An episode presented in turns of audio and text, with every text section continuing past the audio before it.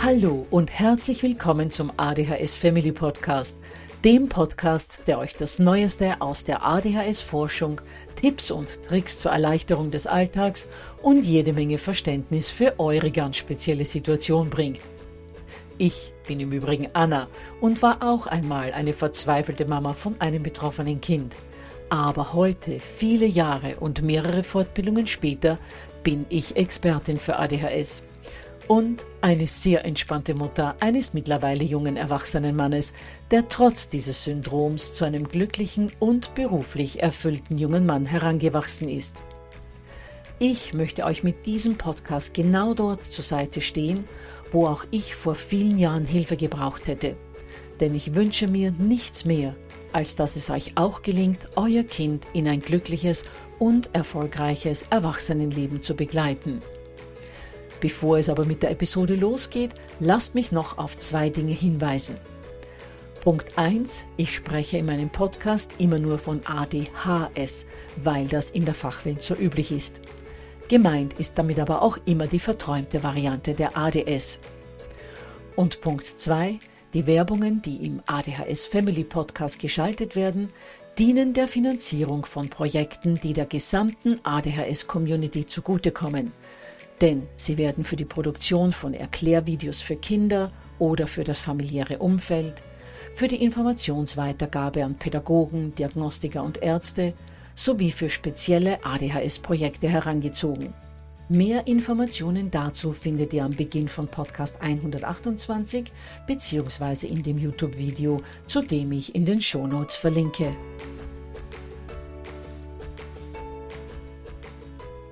Ja, ihr Lieben, Viele werden sich schon allein beim Titel des Podcasts gedacht haben, dass auch Ihr Kind hier wieder mal genau ins Schema passt, weil es bei eurem Spross eine gemäßigte Mitte kaum gibt, sondern in der Regel alles am einen oder dem anderen Ende der Skala zu finden ist.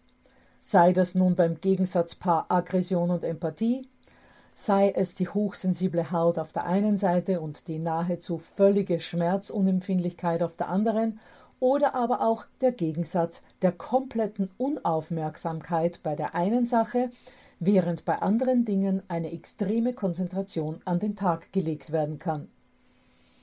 Schade, dass ich euch nicht persönlich fragen kann. Vielleicht mögt ihr mir ja dazu ein Feedback in den Kommentaren schreiben. Aber ich bin sicher, würde ich 100 von euch fragen, ob das Leben, das Verhalten, die Persönlichkeit eures Kindes von Extremen geprägt ist, würden mir 99 von 100, wenn nicht gar alle 100 von euch, mit einem eindeutigen Ja antworten. Es ist nämlich nun mal ganz typisch für Kinder bzw. überhaupt für Menschen mit ADHS und ADS, dass ein Mittelmaß bzw. ein Gemäßigtsein für sie nahezu unmöglich scheint.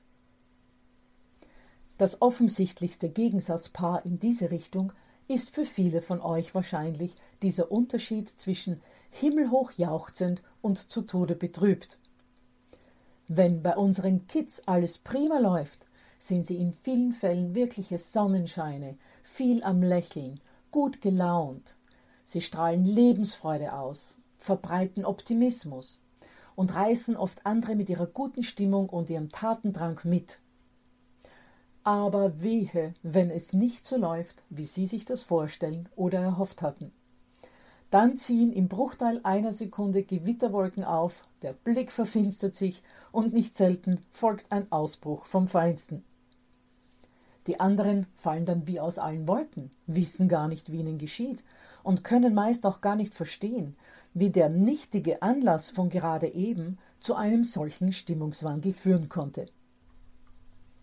Ähnlich verhält es sich mit dem Gegensatzpaar Aggressionen auf der einen Seite und unendliches Mitgefühl auf der anderen.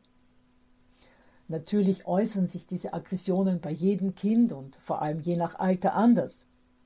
Aber sie reichen von Rumschreien und Schimpfen über körperliche Ausdrucksformen wie mit den Füßen aufstampfen oder gegen das Sofa treten bis hin zum Beschädigen von Gegenständen oder Verletzen von Personen.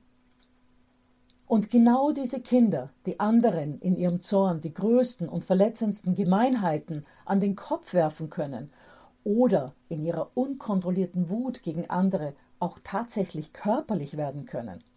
Genau die hegen und pflegen dann jedes Tier mit Hingabe, helfen alten Menschen über die Straße, bekommen einen verklärten Gesichtsausdruck bei Babys und Kleinkindern, bieten, wenn sie die Hilfsbedürftigkeit erkennen, jedem eifrig ihre Hilfe an und halten es nahezu selbst nicht aus, wenn jemand anders traurig ist. Und genau diese Kinder, die sich in ihrer Wut oft so unschön verhalten, vor allem den Eltern gegenüber und den Geschwistern gegenüber, genau die sind es, die sich bis ins frühe Teenageralter an Mama oder Papa kuscheln und das sichtlich mit jedem Atemzug genießen. Wenn sie schon älter sind, natürlich nur, wenn es keiner sieht. Ja, und dann ist da ja auch noch dieser unglaubliche Gegensatz zwischen Empfindlichkeit auf der einen Seite und dem offenbaren Fehlen von jeglichem Schmerzgefühl auf der anderen. Manche von euch werden hier möglicherweise den Kopf schütteln, weil sie das nicht kennen. Aber ein gar nicht so kleiner Teil von euch wird wissen, wovon ich hier spreche. Viele Kinder mit ADHS sind bei kleineren Verletzungen bzw. was ihre Hautsensibilität anbelangt sehr empfindlich. Bei der Bekleidung empfinden sie die meisten Materialien als unangenehm. Oftmals bekommen die Kinder sogar von Etiketten in der Kleidung hochrote, aufgeriebene Hautstellen. Kratzt sich ein Kind an einer Stelle, weil es juckt, wird die sofort feuerrot. Insektenstiche schwellen viel stärker an als bei der Schwester oder beim Freund. Wird durch Brennnessel gelaufen, beruhigen sich die beleidigten Stellen relativ lange nicht, etc. etc. Und gar nicht so wenige Kinder leiden an Hautausschlägen, Psoriasis oder Neurodermitis, was eine weitere Erschwernis beim Zurechtkommen im Leben ist. Einem Leben, das durch die ADHS bzw. ADS ohnehin schon unheimlich schwer ist. All dieser Empfindlichkeit steht oft ein Verhalten des Kindes gegenüber, das annehmen lässt, dass das Kind fast schmerzunempfindlich ist, da einfach keine Reaktion erfolgt, wenn sie sich zum Beispiel den Kopf stark stoßen oder beim Laufen hinfallen. Ich kenne es von unserem eigenen Sohn, der sich bis etwa zu Beginn der Pubertät durch sein Ungestümsein ständig Verletzungen zugezogen und dabei kaum mit der Wimper gezuckt hat. Und das sind dann genau die Kinder, die beim Ergotherapeuten lernen, ihren Körper besser wahrzunehmen bzw. sich selbst besser zu spüren. Apropos ungestüm sein. Auch das ist für viele unserer Kinder ganz typisch. Und nicht nur, dass sie ungestüm sind, sind sie ja auch oft wirklich furchtlos. Sie hüpfen von den höchsten Mauern, fahren im Höchsttempo mit dem Roller oder dem Fahrrad einen Berg hinunter, haben ein irres Tempo beim Skifahren oder Snowboarden drauf, können gar nicht oft genug mit der Achterbahn im Funpark fahren, kassieren, sobald sie selbst Auto fahren, einen Strafzettel nach dem anderen und natürlich nicht wegen Falschparken, sondern wegen Schnellfahrens. Und sie sind auch die Ersten, die die Schlange im Haus des Meeres angreifen oder eine Spinne über ihre Hand krabbeln lassen und später auch beim Bungee-Jumping als Erste dabei sind. Andererseits aber haben sie oft Ängste, zu denen ein Nicht-Betroffener einfach nur verständnislos den Kopf schüttelt und sich nicht erklären kann, was daran so furchteinflößend oder angsterregend sein könnte. Unser Junior hatte zum Beispiel im Kindergarten Angst vor der sogenannten Cremerutsche. Die Cremerutsche war eine lange Fläche, die aus aneinandergelegten Turnmatten bestand und auf deren Oberfläche Nivea-Creme aufgebracht wurde. Danach wurde das Ganze ein wenig mit Wasser bespritzt und dann konnten die Kinder nach Herzenslust in der Badehose mit Anlauf drüber rutschen. In seinen ganzen drei Kindergartenjahren getraute sich unser jüngerer Sohn mit ADHS kein einziges Mal an dem Spaß teilzunehmen, obwohl man ihm ansah, dass er eigentlich unbedingt mitmachen wollte. Aber irgendetwas hielt ihn zurück. Erst am allerletzten Kindergartentag in den letzten beiden Stunden seines gesamten Kindergartenlebens fasste er sich ein Herz und getraute sich auf die Cremerutsche. Dass es dann natürlich kein Halten mehr gab, brauche ich euch nicht zu sagen. Aber ich frage mich bis heute, was ihn davon abgehalten hatte, es davor zu versuchen. Ich habe ihn auch schon gefragt, er kann sich leider nicht mehr daran erinnern. Aber auch wenn die Ängste, die die Kinder oft haben, bis zu einem gewissen Grad nachvollziehbar sind, überrascht einen Außenstehenden doch auch immer wieder die Intensität der Angst. Viele Kinder mit ADHS bzw. ADS fürchten sich zum Beispiel im Dunkeln und das ist ja auch normal. Aber sie fürchten sich deutlich länger und deutlich stärker als nicht betroffene Kinder. Auch gibt es oft Ängste vor Hexen oder anderen Wesen, von denen sie mit ihren zehn oder elf Jahren zwar wissen, dass es die nicht gibt, die sie aber vor allem in der Dunkelheit trotzdem verfolgen. Ein ganz großes Thema bei unseren Kindern sind auch Lärm und Geräusche. Gerade Kinder mit ADHS, im Gegensatz zu Kindern mit ADS, neigen ja dazu, sehr laut zu sein, und zwar in jeder Hinsicht. Ihre Stimme ist meist lauter als die von anderen, beim Gehen sind ihre Schritte dröhnend, die Türen werden nicht am Türgriff zugemacht, sondern auch ohne Wutanfall einfach nur zugeschlagen, und überhaupt hat man das Gefühl, rund um das Kind holpert und poltert es die ganze Zeit. Dazu kommt, dass Kinder mit ADHS oder ADS auch sehr oft irgendwelche Dauergeräusche produzieren. Also zum Beispiel ständig pfeifen oder mit der Zunge schnalzen oder mit den Fingern schnippen, einen kleinen Gegenstand ständig am Tisch hin und her schieben, etc. etc. Umso mehr überrascht es dann, wenn betroffene Kinder sich über kaum hörbare Geräusche beschweren. Die Küchenuhr tickt zu laut, der Bruder, der ganz leise im Nebenzimmer telefoniert, stört. Das leise Surren des Kühlschranks lenkt ab. Und am erstaunlichsten sind die Aussagen des Kindes am Esstisch, dass die anderen zu laut kauen oder beim Trinken glucksen würden, während das Kind selbst aber die meisten und die lautesten Essgeräusche produziert. Dazu hat mir die Assistentin unseres Zahnarztes von ihrer von ADHS betroffenen Tochter etwas sehr Interessantes erzählt. Sie sitzt mit ihrer Tochter, vor allem auch bei den Hausaufgaben, bei Tisch immer wieder zusammen, und die Tochter würde sich dann darüber beschweren, dass sie, die Mutter, zu laut atmen würde. Das muss man sich mal wirklich auf der Zunge zergehen lassen, vor allem wenn man das Mädchen kennt. Total laut, wenn sie nach Hause kommt. Man hat das Gefühl, so die Mutter, dass ein Orkan durchs Haus fegt, und genau dieses laute Mädchen beschwert sich dann über das Atemgeräusch ihrer Mama von dem ich euch versichern kann, dass es ganz normal ist, denn immerhin habe ich die Frau oft direkt neben mir am Ohr, wenn sie meinem Zahnarzt assistiert. Ein weiterer von Eltern oft berichteter Gegensatz ist das völlige Chaos, in dem die Kinder vor allem in ihrem eigenen Zimmer oder am Arbeitsplatz in der Schule oft versinken, während sie bei Kleinigkeiten oft pingelig und perfektionistisch sind. Ihr kennt es wahrscheinlich selbst. Wenn ihr euer Kind nicht ständig zum Aufräumen des Zimmers ermahnen würdet oder es auch selbst tut, würdet ihr mit Sicherheit knöcheltief durch Bekleidung, Spielzeug und vermutlich auch Essensreste warten. Denn Ordnung halten gehört nicht gerade zu den Stärken unserer betroffenen Kinder. Während sie also offenbar bereit sind, in völligem Chaos zu hausen, zeigen sie dann beim Putzen von kleineren Gegenständen oder beim Einsortieren von Dingen, die ihnen lieb und wert sind, oft eine Ausdauer und eine Genauigkeit, die zum restlichen Chaos in ihrem Leben so gar nicht passt. Apropos Ausdauer. Gerade diejenigen von euch, die ein Kind mit dem H für Hyperaktivität in der Diagnose haben, werden wissen, dass unsere Kids wie ein Duracell-Häschen am Dauerbewegen sind und diesem Bewegungsdrang einfach kein Einhalt geboten werden kann. Hier gibt es am anderen Ende der Skala gleich zwei Dinge, die immer wieder auffallen. Zum einen können sie oft mit ihren Kräften nicht haushalten und powern sich bis zu einem Punkt aus, an dem sie einfach gar keine Energie mehr haben, sozusagen von 100 auf 0 in ihrem Energielevel runtersinken. Ich kann mich noch genau an einen Skitag erinnern, an dem unser Jüngerer von der Buckelpiste einfach nicht genug bekommen konnte. Immer und immer wieder mussten wir darunter.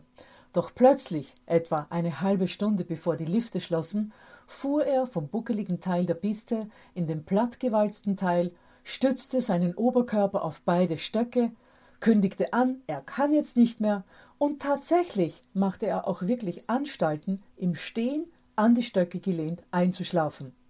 Und das war nicht die einzige Situation, in der ihm von einer Sekunde auf die andere die Energie ausging. Und die zweite Sache, die oft den Gegenpol zur Hyperaktivität bildet, ist, dass viele betroffene Kinder sich bei entsprechendem Interesse auch über weite Strecken hinweg mit etwas Ruhigem wie Puzzeln, Lesen oder am Modellautobaum beschäftigen können. Allerdings ist dies eher bei leichten bis mittelgradig Betroffenen zu beobachten. Ich kenne nur ganz wenige Kinder mit hochgradiger ADHS, die sich trotz Interesses über einen längeren Zeitraum hinweg mit einer ruhigen Tätigkeit befassen können. Ein weiteres Gegensatzpaar bildet die extreme Unkonzentriertheit und die große Schwäche, die Aufmerksamkeit zu halten, während unsere betroffenen Kinder in manchen Tätigkeiten geradezu versinken können. Das heißt, auch das werden viele von euch kennen. Ein ständiges Gähnen, sich immer wieder ablenken lassen, aufstehen und sich mit anderen Dingen beschäftigen und insgesamt einfach nicht weiterkommen. Wovon ist die Rede? Genau, ihr habt es bestimmt schon erraten. Von der Hausaufgabensituation. Und was für die Hausaufgaben gilt, gilt für viele andere Dinge auch, für die unsere Kids kein Interesse haben. Der Fokus auf die Sache selbst kann einfach nicht gehalten werden. Dann erleben wir aber wiederum, dass unsere Kinder manchmal wirklich stundenlang bei einer Sache bleiben können, die sie fesselt. Das kann ein Buch sein, in dem sie vollkommen versinken, weil es so spannend ist. Das kann das Zimmern eines Hasenstalls oder der Bau eines Lagers im Wald sein. Wenn die Tätigkeit selbst gewählt ist, können unsere Kinder mit einer Aufmerksamkeit und Konzentration dabei bleiben, die ihresgleichen sucht. Und nicht selten hören sie dann Na bitte, wenn du willst, geht es ja.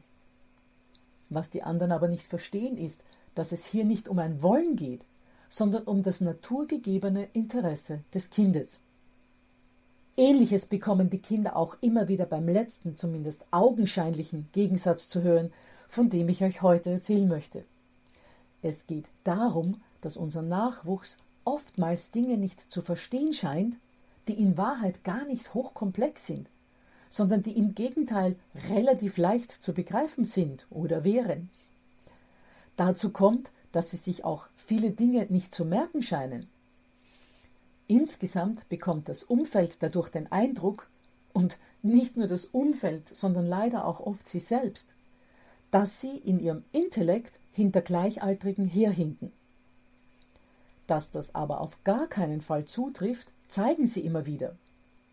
Erstens können sie sich unbedeutende Kleinigkeiten oft hervorragend merken, und zweitens durchschauen sie oft im Bruchteil einer Sekunde relativ komplizierte Dinge und bringen die dann treffsicher mit einer knackigen Aussage auf den Punkt.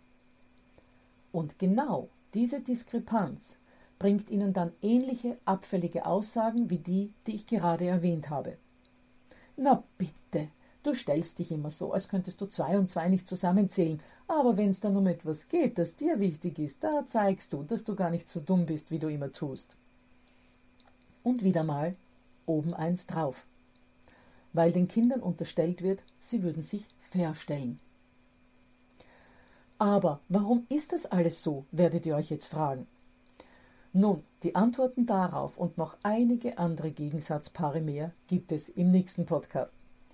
Bevor ich mich jetzt aber von euch verabschiede, lasst mich euch noch sagen, dass ihr euch das PDF zu dieser Folge unter www.adhshilfenet slash extreme 1, die 1 als Ziffer geschrieben, also slash extreme 1, herunterladen könnt. Ich verlinke euch dazu auch in den Shownotes. Und wer sich für den Newsletter anmeldet, der braucht sich nicht für jedes PDF, das es begleitend zu den Podcasts gibt, einzeln anzumelden, sondern der bekommt die Links immer automatisch zugesandt. Zum Newsletter könnt ihr euch auf www.adhshilfenet slash newsletter anmelden. Gut, ihr Lieben, dann hören wir einander nächste Woche wieder, wie gesagt, mit den Gründen zu all dem Verhalten, über das wir heute gesprochen haben, und noch mit ein paar Beispielen mehr.